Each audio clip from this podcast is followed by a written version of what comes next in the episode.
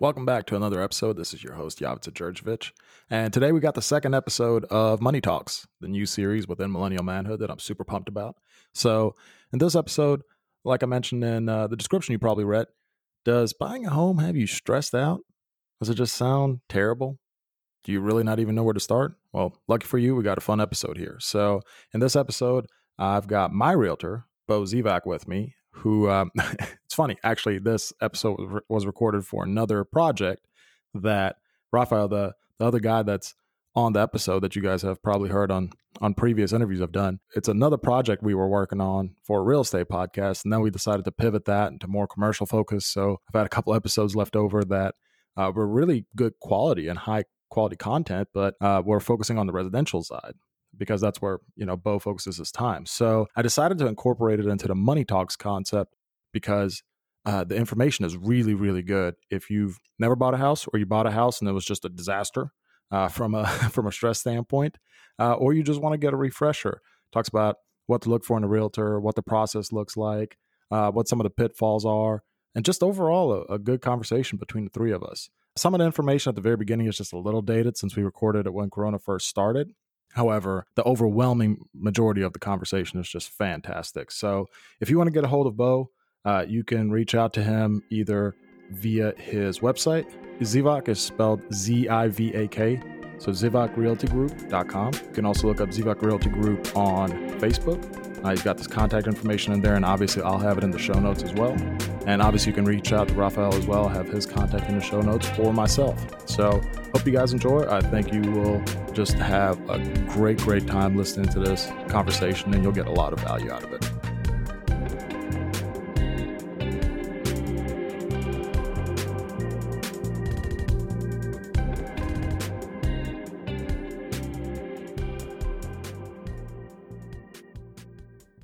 Welcome to the show, guys. For folks who don't know, Yavitsa Djurjevic here.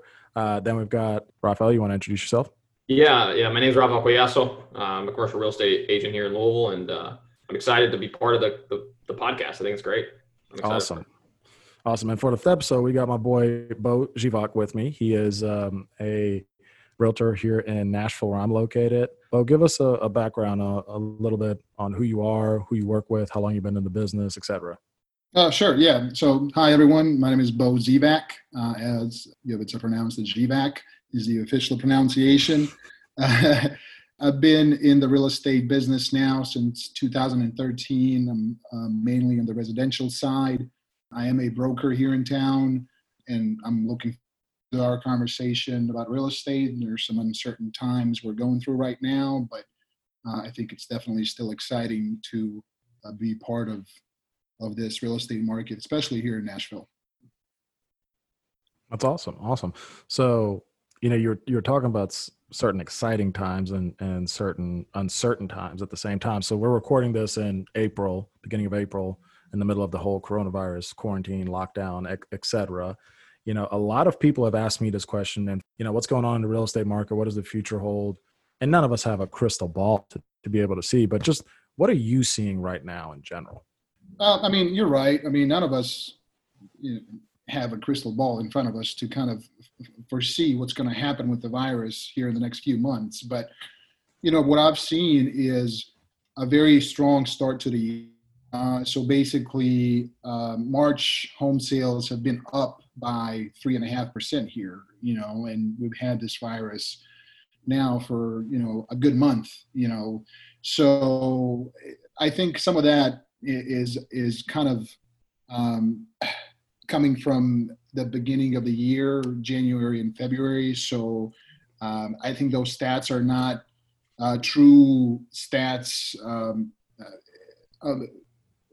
through this virus, if you will. So I think in the next few months, we're really going to see what this virus is going to do. But for me personally, my clients, people that have to buy and that have to sell for whatever reason, see the opportunity. On the buyer's side, they're seeing less competition. The interest rates are still good, and they're going out looking at houses. You know, we're taking precautionary measures. You know, we're taking separate cars. We're bringing hand sanitizers, masks, gloves for people to go see houses. We're telling people not to touch insides of the home. But they're still out there doing business. And, you know, I just had a listing appointment today in Nolensville, and sellers are selling. They're just telling me, hey, can you make sure that people are not going through my stuff? They're not touching my belongings, you know, door handles and cabinets and things like that. So I feel like it's kind of 50-50. So people that have to buy and sell are doing business.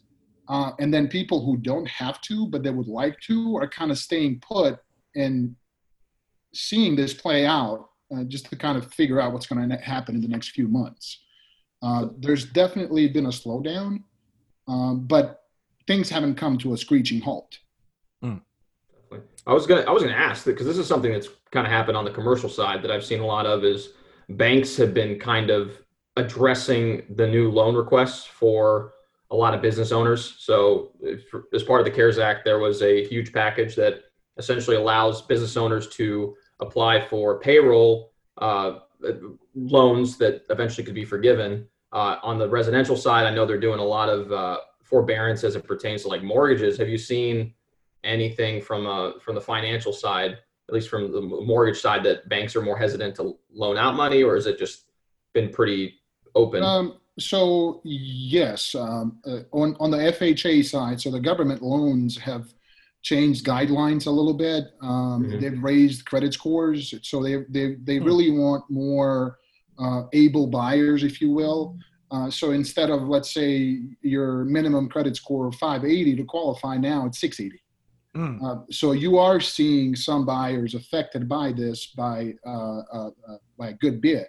You know, I've got some clients personally that are unable to purchase a home now because his fiance was laid off, and they don't have that secondary income that's needed for them to qualify. So they're kind of just right now sitting on the sidelines waiting for this to pass by so she can go back to work and we can get back to house hunting.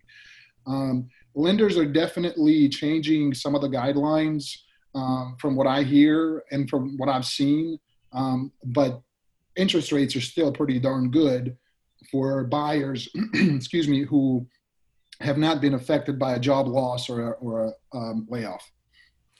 So let's take a step back real quick, just so we make sure that folks can follow along, because I know a lot of times we can get caught up in like the verbiage that we all know, but you just mentioned a couple terms right there. Like, for example, the government-backed FHA mortgages. Do you mind explaining just a little bit more in detail what the difference is between like an FHA loan versus a conventional loan? Like, who typically looks at those types of loans when they're buying a house?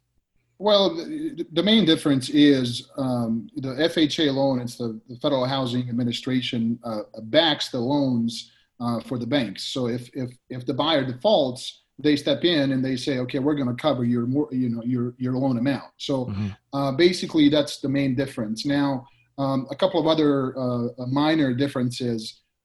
For example, people who are unable to qualify for a conventional loan, they have a little higher standards, meaning you have to have a higher credit score. You've got to have a little bit of money for a down payment. For example, FHA loans require you to put down 3.5%. Conventional loans are 5%. So people who don't have those funds usually, you know, tend to go with an FHA loan. And a lot of times the FHA loans have a little bit lower interest rate as well. Mm-hmm. And then it's my understanding that folks will have those FHA loans basically to get into the property. And then a lot of times they'll refinance out and try to go into a conventional, drop the PMI, private mortgage insurance, et cetera. Good thing you mentioned PMI. With FHA loans, private mortgage insurance is, so just to be clear, both FHA and conventional have that insurance, okay? Mm-hmm. Now, the difference is as long as you have 20% equity in your place, in your house or a condo or any type of real estate you're buying, that mortgage insurance falls off. So once if you're able to put 20% down, let's say, you don't have mortgage insurance to pay. Now with a conventional loan. Now with an FHA, if you're unable, it doesn't matter what you put down. Basically the mortgage insurance on FHA loan stays for the life of the loan. Mm-hmm. So it can, in the long run, it can cost you money to go with an FHA loan, instead of a conventional loan. But, you know, if your credit score is not there, and if you don't have the funds right off the bat, maybe just to get the house, like you said, you go ahead and pull the trigger on an FHA loan. And then once you, get some funding, once you have, your income goes up or whatnot, and you want to refinance, I usually recommend to my clients or my buyers to go ahead and refinance into a conventional loan because of those reasons I just mentioned. One, the number one being the mortgage insurance falling off, which can be substantial. Yeah. Well, and correct me if I'm wrong, but most first-time home buyers probably go down the FHA route. Well, yes. So recently, over the last probably, 3 or 4 years, the conventional loans have gotten better in the sense that you don't have to put down 5%. Some conventional loans, you can only put down 3%. Mm. So it's actually less than an FHA loan if you have the credit score. Mm-hmm. Now, if you don't have the credit score, you still, have to go FHA. So that's another thing that I did when I bought my first property. I bought a fourplex here in Louisville, and I'm living in one of the units and renting out the other three. And so I was able to use the income from the other units in order to qualify for better terms. Have you been seeing any type of scenarios with that playing out in your market, in particular in Nashville? Because I mean, it's a hot market, especially the last few years. I mean, yeah, definitely.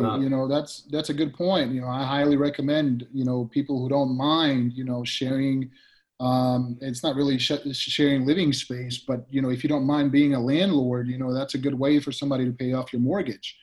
And, lenders will look at that income that's coming in or that rent money that's coming in, and they'll look at it and say, this is your income.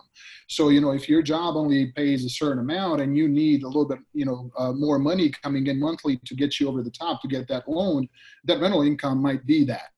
And so for sure, I've seen buyers buy attached houses here, so you have two homes in one parcel, for example. They'll buy both, live in one and Airbnb the other. Mm. And you've got a substantial amount of income coming in every year, and that's more than paying their mortgage. Yeah, it's interesting. So, how will the banks look at that income coming in? Will they take it like dollar for dollar?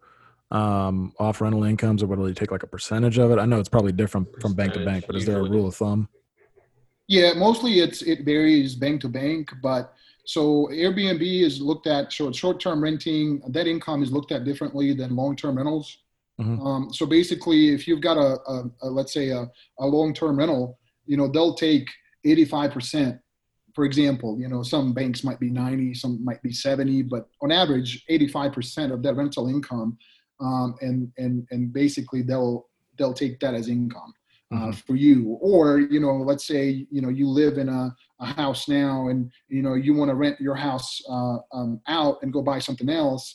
Once you get a rental agreement in place, they'll take that and look at your rental income and say, okay, 85% of the rental income can go towards the mortgage. And if that's covered, basically your mortgage is a wash with that rental income.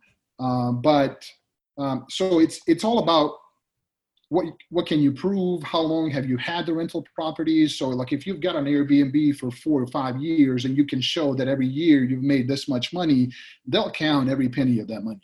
Mm-hmm. Yeah, I think that's a big thing that a lot of people don't think about is, so most people think when they purchase a property, so they live in it, and then let's say they live in it for 3 years, and then they want to move to their next one. The thought is always like, I'm going to sell this property and then I'm going to go buy the next one. A lot of people don't think about renting out the property that they have and moving into the next one, and creating cash flow off of it. Mm-hmm. And I know that's something you preach a lot, Bo, with a lot of people. Correct me if I'm wrong, but if you live in a property for 2 years, if you sell that property within the first 5 years of owning it or whatever, isn't there a capital gains advantage to that as well? Definitely. So if you sell your house, let's say today, and you've owned it 2 out of the last 5 years, anything, if you're a single filer, you can exclude any gains less than $250,000. So if you made $250,000, that's tax-free money. Now, if you're married, that goes up to $500,000. That's a lot of money. That's a lot of money. Yeah, that's a hell of a flip. That's if you can get that kind of return in a couple of years, by all means, I recommend go ahead and sell and move on. But you know, that's a very good perk. And then, you know, for the people who have investment properties that have held it longer, for example, so you lived in it for 2 years, but you rented it for 5, and all of a sudden you don't qualify for that exemption. What's happening now, a lot of people are taking advantage of that 1031 exchange. Mm-hmm. Now that's a little more in depth, you know, that's more for investors. And I'm sure, you've dealt with a lot of this in Louisville, but 1031 exchange is another tool for buyers, investors, people that own real estate to take advantage of delaying the tax capital gain down the line. Yeah, it's almost a cheat code in the tax code when you look at it. Yeah, I haven't done one myself yet, but I've had people that did, and they love it. Yeah.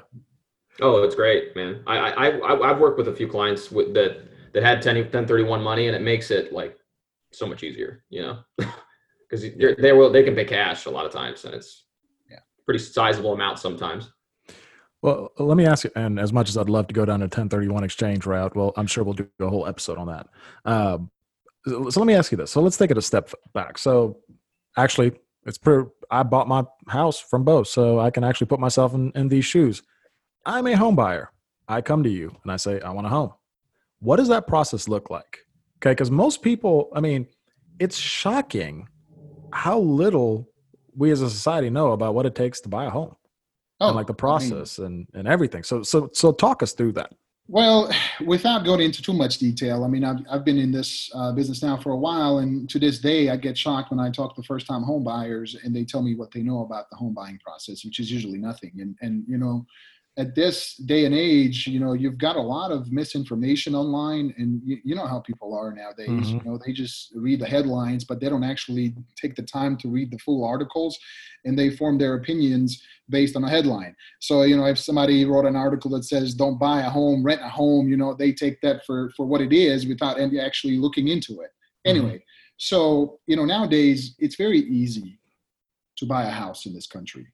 You know, I say that because if you have a job, you have steady income, you have decent credit, you can buy a house. Even if you have bad credit, you can go to a lender. They'll tell you how to get your credit up to apply. You know, so you can qualify for a mortgage.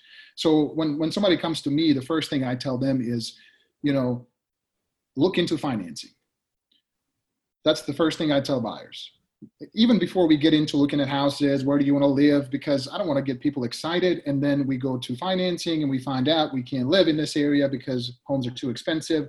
And all of a sudden, you know, they're disappointed. So I tell them, here's some recommendations for a lender. You know, I always recommend 3 or 4 lenders. You go talk to them, see what your buying power is. Once you have a pre-approval letter in hand, we sit down, we have a one-on-one meeting. And then that's the next step is asking them those questions. Where do you want to live? Right? Mm-hmm. You know, I know the bank said you can, you know, get a loan for $300,000, but you really don't want to spend that much. So here's what your payment's going to look like based on, you know, where do you want to live and taxes, home insurance and all that stuff. And then, you know, time frame is important, and educating people. I feel like every market is different, and I'm kind of all over the place, but here currently, you know, being a first-time home buyer is stressful in Nashville specifically, because you're competing against investors, people that have moved here from other parts of the country who have cash, you know, people here who have lived and did a 1031 exchange and you know, made that money by the market appreciating, and now all of a sudden they're also cash buyers. So it's very stressful for a first-time home buyer going out looking at houses, you know, putting in offers, multiple offers, losing offers on homes they love. But going back to your question, so basically pre-approval, number one, figuring out where you want to live, going out looking at houses, making an offer, going through inspections, and then getting to closing without getting too much into detail, because, you know, you can go on for days. Yeah. Well, and I think what's interesting about what you just said is a lot of people, they do it the reverse of that. So what's the first thing everybody does? They like start looking on Zillow for weeks on end before they ever talk to a realtor. Absolutely. You know? Yeah. And they start falling in love with these different things. And it's like, no, like you got to get the financing in place. Like, I mean, I don't know what the Louisville market is, but you know, if you want a decent first time home in Nashville, I mean, you're looking at what, at least 275, 300. Oh yeah. I mean, at least, you know, that's probably not going to get you what you really want, depending, you know, and that's a part of town, but if you want a 3-bedroom, 2-bath house, 1,500 square feet, I mean, 300,000 is probably not going to get it. You know, you're probably 350, you know? Yeah. Yeah. Another thing I'm curious about is how do you manage expectations throughout the process? Cause you kind of mentioned quite a few talking points in the sense that sometimes sellers or buyers come into the process with preconceived notions of the process. And so you kind of have to explain to them the whole situation and guide them through it without not being confrontational or anything, but essentially you're trying to explain to them, this is what the real situation is. And I've kind of experienced it a lot on the commercial side where a seller or someone who's looking to lease out their property has an expectation of what they want to get for the property, or someone who's looking to lease a property has an expectation of what they're willing to pay for the property. And if that doesn't meet what the market demands, then there's kind of some sticking points there. So I was kind of curious if you can talk a little bit about that, like how do you manage the process itself? Yeah. So, I mean, great question there. You know, that's really where you earn your commission, right? Yeah. You know, because like you said, you know, there are sellers and buyers that are unrealistic, you know, so our job as, you know, their representation is to lay out everything in front of them and let them make that decision. And the more information and the more knowledge you have about the process and the market, I think it helps them kind of change their opinions based on the information that you give them. Now, you will have, you know, a handful of people, doesn't matter what you do, they still have their own opinions. And, you know, if you've been in the business long enough, those are the kind of people that eventually you'll have to let go because they're going to waste your time. They're going to waste their time. They're not committed. And, you know, and that's one thing that I learned very quickly is, you know, there's only so much you can do for people. But this is a big decision for people. Most people, this is the biggest investment they'll ever make in their life.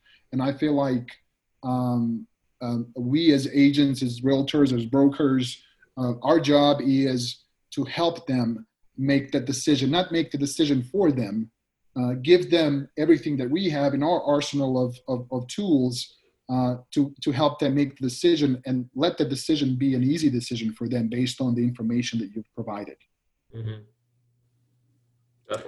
So what do you think as a realtor, if you were looking for somebody to help you with this, like you said, arguably the largest decision they'll make, what makes a good realtor for someone? Yeah. So fair question. I mean, you know, that's the question that every buyer, every seller should be asking. Just because, you know, a cousin, you know, your grandma, your, you know, high school best friend that has a license doesn't mean they're going to do a good job for you. So what makes a good realtor? I mean, a good realtor is somebody that is constantly evolving. When I say that, I mean, you go out, you know, you educate yourself as a realtor. You go out, you familiarize yourself with the market.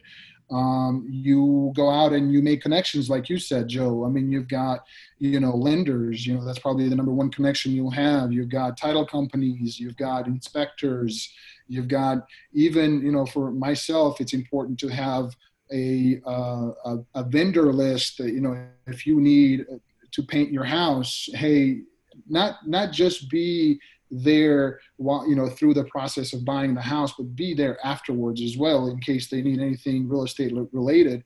But the number one thing that I would want from my real estate agent or my financial advisor, my commercial agent would be having my best interest at heart at all times. You know, we're commission based, and in these hard times, not a lot of real estate people can stay in business without getting paid.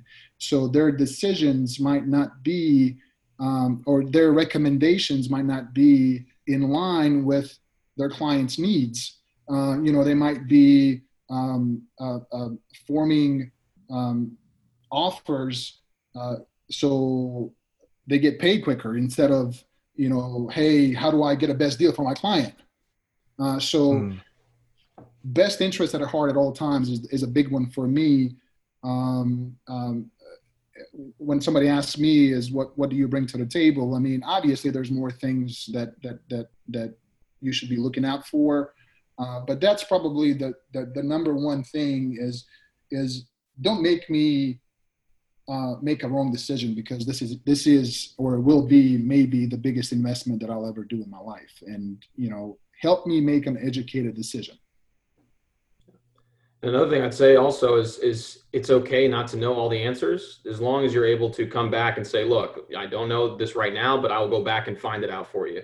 Because exactly. I've definitely dealt with some people before where it's like, they're just blowing smoke, and I could tell they're blowing smoke, and they just don't want to seem like they don't know what they're talking about. But if you're able to just say, look, like, this is the situation. I don't necessarily know this at the moment, but I will get you a response and be timely and have great communication. I mean, you want to be able to communicate effectively with whoever you're going to deal with. Yeah. So, you know, that's a good point. Also, you know, we don't know everything, and I'll be the first one to tell you, I don't know everything. You know, that's why I'm always, you know, reading books, you know, going to meetings, taking classes, you know, so I can educate my buyers or sellers on what might be the best option for them. Not only that, but, you know, the number one thing that a lot of people overlook is the actual paperwork that these people are signing. Mm-hmm.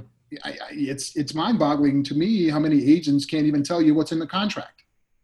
Interesting. You know, you've got deadlines to meet, you know, you've got contingencies that have to be cleared. And sometimes when, you know, we get too close to some of these performance dates, you know, I'll give a call to an agent and say, hey, did you know your inspection contingency is up tomorrow? Do you have a proposal for us? Or are you going to take it as is? And then all of a sudden they get flustered, like, you know, and so that's how you can get your client in trouble, is by not understanding the actual things that you're having them sign. So, you know, another thing that's important, obviously, is understanding of the actual contract, not actual contract law, because we're not lawyers, we can't interpret law, but, you know, being able to understand and explain what you're actually signing is important as well. Like, I guess that kind of goes hand in hand with having your best interest, you know, in mind at all times, because, you know, that's kind of part of it. Sure. So what are some of the top things? And obviously you don't have to go through a whole contract. We don't have time for that, but like just top things in contracts that you would look out for, or that realtors really should be paying attention to. I'll just give you two. I mean, it's inspection and appraisal. Okay. You know, so, and obviously maybe three, closing dates. So, you know, you as a buyer, as a seller, you know, those are the three dates that you kind of are striving for. And two out of the three, the appraisal and the inspection contingency, you have to pass those two in order to get to closing. Mm-hmm. So, you know, once you have a contract in hand, really the next step is inspection and appraisal, and you got to work through those obstacles before you get to closing. And then, you know, closing is the last one. So without getting into more detail, you know, usually I tell people, the main performance dates would be applying for a mortgage, because in the contract it tells you within 14 days you have to apply for a mortgage, and then, you know, you have to do an inspection within X amount of days. You know, appraisal has to come within X amount of days, and then you got to work through any kind of issues over a short period of time as well before you can get to the actual signing table.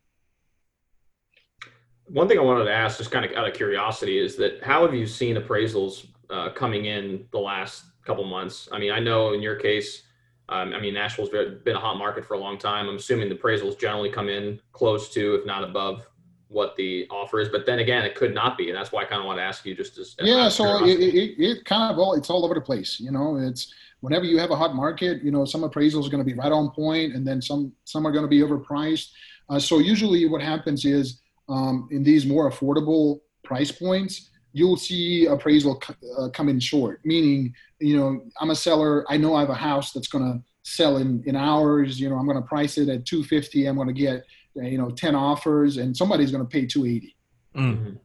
You know, so, you know, contract price $280 goes to the lender. Lender sends an appraiser. Appraiser goes back and says, you know what? It's only worth $250. So what happens then? Well, you know, basically three options there. You know, the buyer can come up with the difference. If they really like the house, they can, you know, put down $30,000 and they call it a day. You know, they can go back to the seller and say, hey, seller, I'm sorry, but the house didn't appraise. Can you come down to the appraised value? The seller can say no, yes, or we can come, you know, meet in the middle somewhere.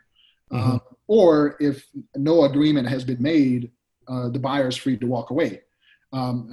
Because of that appraisal contingency in the contract that the agent should have went over and said, hey, this is one of your, you know, protection clauses in the contract because, you know, you want to make sure your house is worth what you're paying for it. And your lender is going to tell you if it is or not. So that's basically what happens in that situation.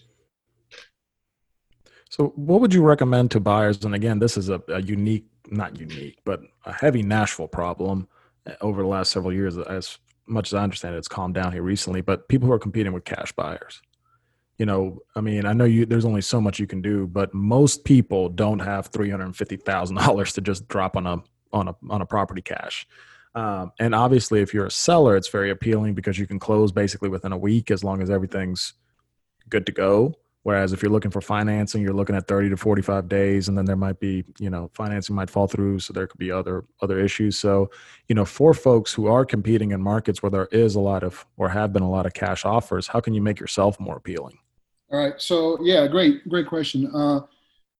Basically cash is king, you know, so, mm-hmm. So having said that, there are ways that you can compete with those kind of offers. So, you know, some of the creative ways that agents and myself recently have done is, you know, if you've got a family looking to buy a house, you know, I tell my buyer, hey, you're going to be competing against multiple offers, and I'm pretty sure you're going to have a couple of cash offers in there, and they're going to be from investors, you know, Wall Street money, you know. Somebody that's lived in that house for a long time is going to be emotionally attached. So I tell my buyer, write a letter and send it with your offer, write a letter, you know, from the heart, say why you want to buy their house, you know, attach a photo of their, you know, of their family. If you've got kids, you know, husband and wife, or, you know, whatever that situation might be, write a letter from the heart, attach it with the offer. And sometimes, I've seen sellers, you know, have two offers. One is cash and one is a financing contingency, be the same price. And they go with the people who have written the letter because they feel emotionally connected to those buyers. And but for some people, money's money, and doesn't matter what you do, they're going to go with the cash offer. So one of the things is writing the letter. The other one is, you know, even if you're financing something, it really depends on the seller too, right? So if they're hurting for money, if they want money right away, it doesn't matter what you do, they're going to go with the cash offer. But mm-hmm. if they're not, sometimes, you know, what people do in this market is they include these escalation clauses in the purchase and sale agreements. So basically, you know, that's a little more in depth, but so you're paying above market value, right? So if you've got multiple offers, you're going to put in an escalation clause and say, if your house is listed as a 300, you say, okay, I'll pay $1,000 more than any offer you have up to a certain amount, up to 325. So if multiple offers come in, you have three, the highest offer is 319, your escalation clause kicks in and you got it for 320. Interesting. So, you know, those two are really kind of creative ways of competing against multiple offers and cash offers in those situations. Yeah, I wrote a letter when I bought this fourplex. So there you go. There was like five offers or something. I was just like, hey, like Me and my girlfriend moving in. Give them pictures of puppies and everything. I mean, whatever you got to do, you know? But that's so genius because it humanizes you. Yeah. Instead of having a difficult name to pronounce on a piece of paper. Yeah. You know, like they're like, oh, these are real people. Yeah. Yeah. And that resonates with sellers, you know, and so I don't care where you are in Nashville, you've gotten bombarded by mail from these investment companies buying cash and paying market value every week. So you're already tired of seeing that. And, you know, I've had sellers flat out tell me, I don't care what they offer me, I'm not selling to Wall Street. Yeah. You know, so that resonates with people whenever you actually write a letter. And when was the last time you've gotten a handwritten letter, you know? Yeah. And so that's, so, you know, going back, what's important, you know, in a realtor, those things, you know, like finding ways, creative ways to put your client in the best position possible, you know, being available at all times, you know, in this market, whenever you have, you know, listings fly off the market within hours, it doesn't matter whether it be 7 o'clock in the morning or 9 o'clock at night, you know, if your client is looking for a house, you got to go. Yeah. You know, you can't be like, you know, I've got soccer practice with my kids at 5, you know, tomorrow I've got a dinner date with my wife. Let's go see this house Friday. You know, by that time it's sold. So you've got to be there as soon as it comes out. Let me ask you a couple of other questions that are, again, kind of back to the financing part. And again, you're not a mortgage lender. We'll talk about that, you know, on a different episode, but there are a couple of other options as well that folks might not be aware of, like the USDA option, the VA option. There are a couple of zero down options out there for folks if they fall into a specific category. Yeah, exactly. So you mentioned two of them. You know, VA is Veterans Affairs. So if you're a former military, you know, that's a zero money down loan, you know, and zero closing as well, right? Yeah, correct. So you know, you bring no money to the closing table. I mean, you just sign the paperwork and you get the keys to the house. You know, there are funding fees and things like that that get added to the loan, but you don't have to pay them out of pocket. They just get added to your mortgage principal. And then USDA is not a military loan. It's basically a loan to help populate areas that are not, you know, close to a metro area, sort of like rural areas, cities and towns that are a little further away from, let's say, Nashville. Those also qualify for zero money down, and actually a lot of the cities here in you know 30, 35 miles, 40 miles from Nashville qualify for that zero money down. Yeah, I was gonna say like Mount Juliet. I know somebody in the Mount Juliet area who got it, and that's just one county over. I mean, that's, you're talking, you know, 20 minutes to downtown. You know, Mount Juliet. You know, you've got Gallatin. You know, you've got Dixon. I mean, without naming all the cities, I mean, there's definitely a lot of option. You know, if you don't mind the commute. Yeah, and then there's also another kind of. THDA, that's you know, that's a Tennessee loan. It's a government-based loan that basically is helping revitalize some of these hard-hit areas over time within Nashville. You know, so for example, if you buy a house in a certain zip code in Nashville, you get up to $15,000. Assistance towards down payment and closing cost. But you have to buy a house in those certain designated zip codes. For example, a couple of years ago, one of those zip codes was Madison. You know, so Madison is, you know, 5 minutes away from East Nashville. Yeah.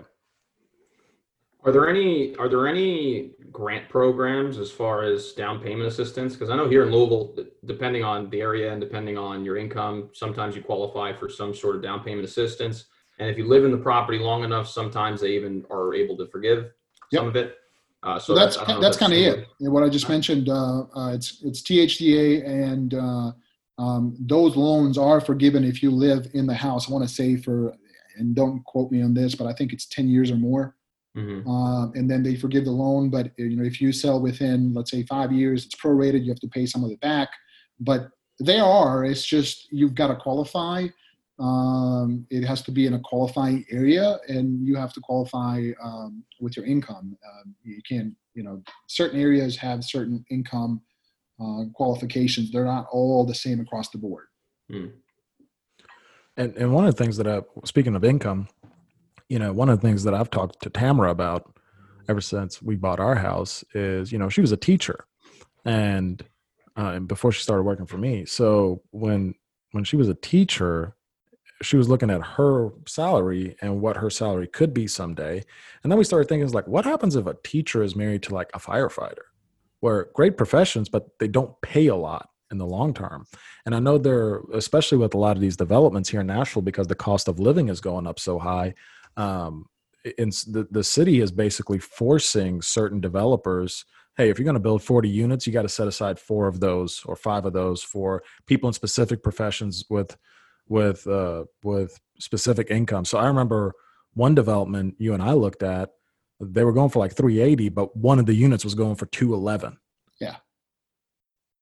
Yeah. So that doesn't happen a lot, but it does happen. I mean, there are properties out there that, I don't want to say affordable housing, but that's kind of what they are. They're kind of more slanted to go to people like teachers, firefighters, police officers, first responders, nurses.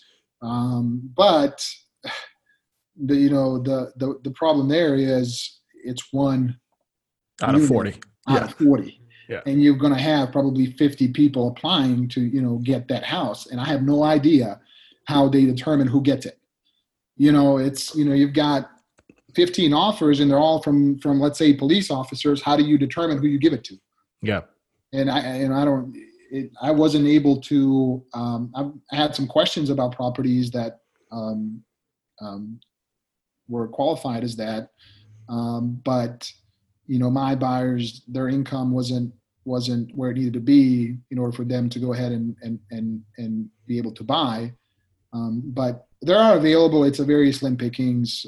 They're fighting more and more to provide more affordable housing in Nashville. And I think there could be a better way of doing that. It's just, it's not plentiful, if you know what I mean. Yeah. Yeah. Yeah. On the commercial side, what you often see is developers capitalize on low-income housing tax credits in order to start development in these areas, because generally what happens is land prices and I'm assuming in Nashville, they've gone through the roof. And so in order for developers to make a profit on their investment, a lot of times they have to capitalize on that by using these tax credits in order to develop these new multifamily complexes. So we see that on the commercial side, as far as renting out apartments, but I don't know about on the residential side. Do you guys see opportunity zones up? Yeah. Opportunity zones are also another thing where investors, in particular out-of-town investors, come in and want to invest in certain areas. And there's some corridors in Louisville that are pretty beneficial to invest in as far as opportunity zones go, in particular in retail. When you're talking a lot of good traffic areas, intersection locations. I mean, there's definitely there's opportunity there for sure. But yeah, you have to be kind of careful in the sense that you're committing to that area for a long period of time. And I mean, you just got to make sure that you do your homework for sure. Yeah. Well, awesome. Got a little bit of in-depth conversation there. Yeah. Folks are going to be what's an opportunity zone? So if people want to get a hold of Bo, obviously this is going to be Nashville centric, but I don't know, you might get licensed in Kentucky. Who knows? Yeah. If people want to get a hold of Bo, how do they get a hold of Bo?